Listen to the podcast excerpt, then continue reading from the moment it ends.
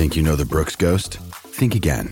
Introducing the all new, better than ever Ghost 16. Now with nitrogen infused cushioning for lightweight, supreme softness that feels good every step, every street, every single day.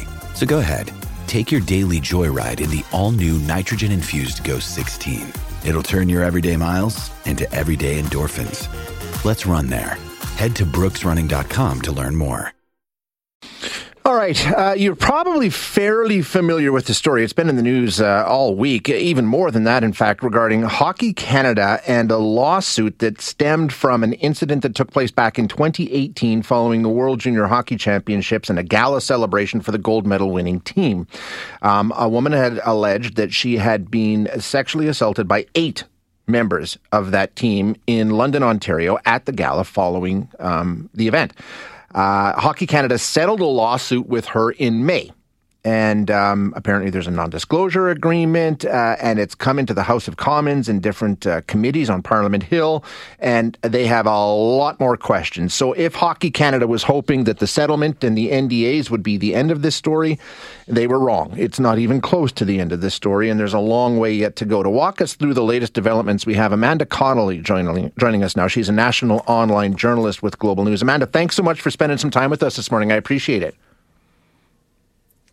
Thank you for having me. This is a big story. It's a huge story. It really, really is. And I, I mean, uh, the announcements that came out yesterday, uh, just bring us up to speed on what the latest developments are here, because it looks like this is going to be handled in a much more official way, and uh, there's going to be a lot more fact finding going on.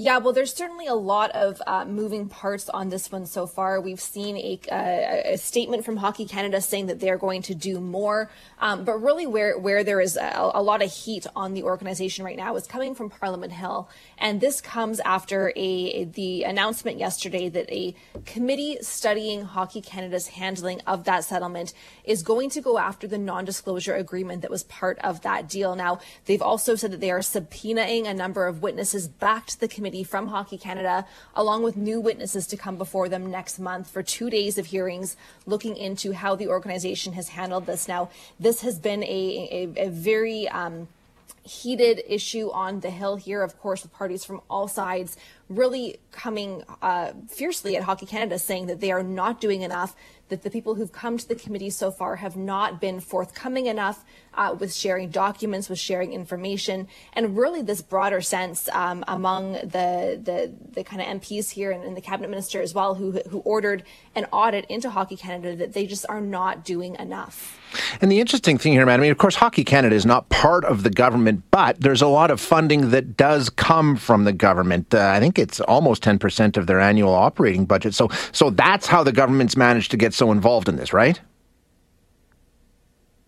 Well, yes. So there, there, there is an, a, a large, again, millions of dollars in federal funding yeah. that goes to Hockey Canada, and that really was the crux that got the federal government involved here. Was the question of whether any of that money had been used in the settlement that Hockey Canada agreed to. They say no. The government now is probing their finances to look at that over the course of five years from 2018 until uh, 2023, so into this coming year.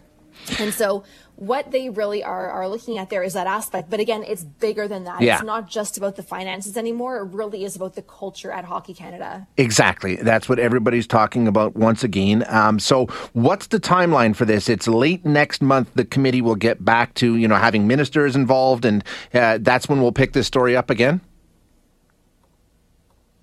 Well, certainly, um, again, the, the, there will be, uh, pro, I guess, updates between now and then. Certainly, when you have things like this that have been this heated, um, and, and, again, there there are questions about what the NHL is doing right now as well. Uh, I certainly wouldn't expect that this will be the last we hear of it until the end of July. But there are a number of kind of big dates coming up at the end of July. On July 22nd, that's when the financial audit being done by the government of Hockey Canada is going to end. Yep. We should find out fairly shortly after that whether they've determined if there were any federal funds used in that settlement or in any other kind of support for the organization's handling of this, lawyer fees, things like that as well. So it's pretty broad, the audit. And then on the 26th and the 27th of July, those are the two dates to mark in your calendar for the big committee meeting that we're going to be seeing set up on the Hill again. Uh, committees don't usually sit during the summer unless there are kind of big circumstances going on. So again, the fact that they are coming back in the middle of the summer here is an indication of how significant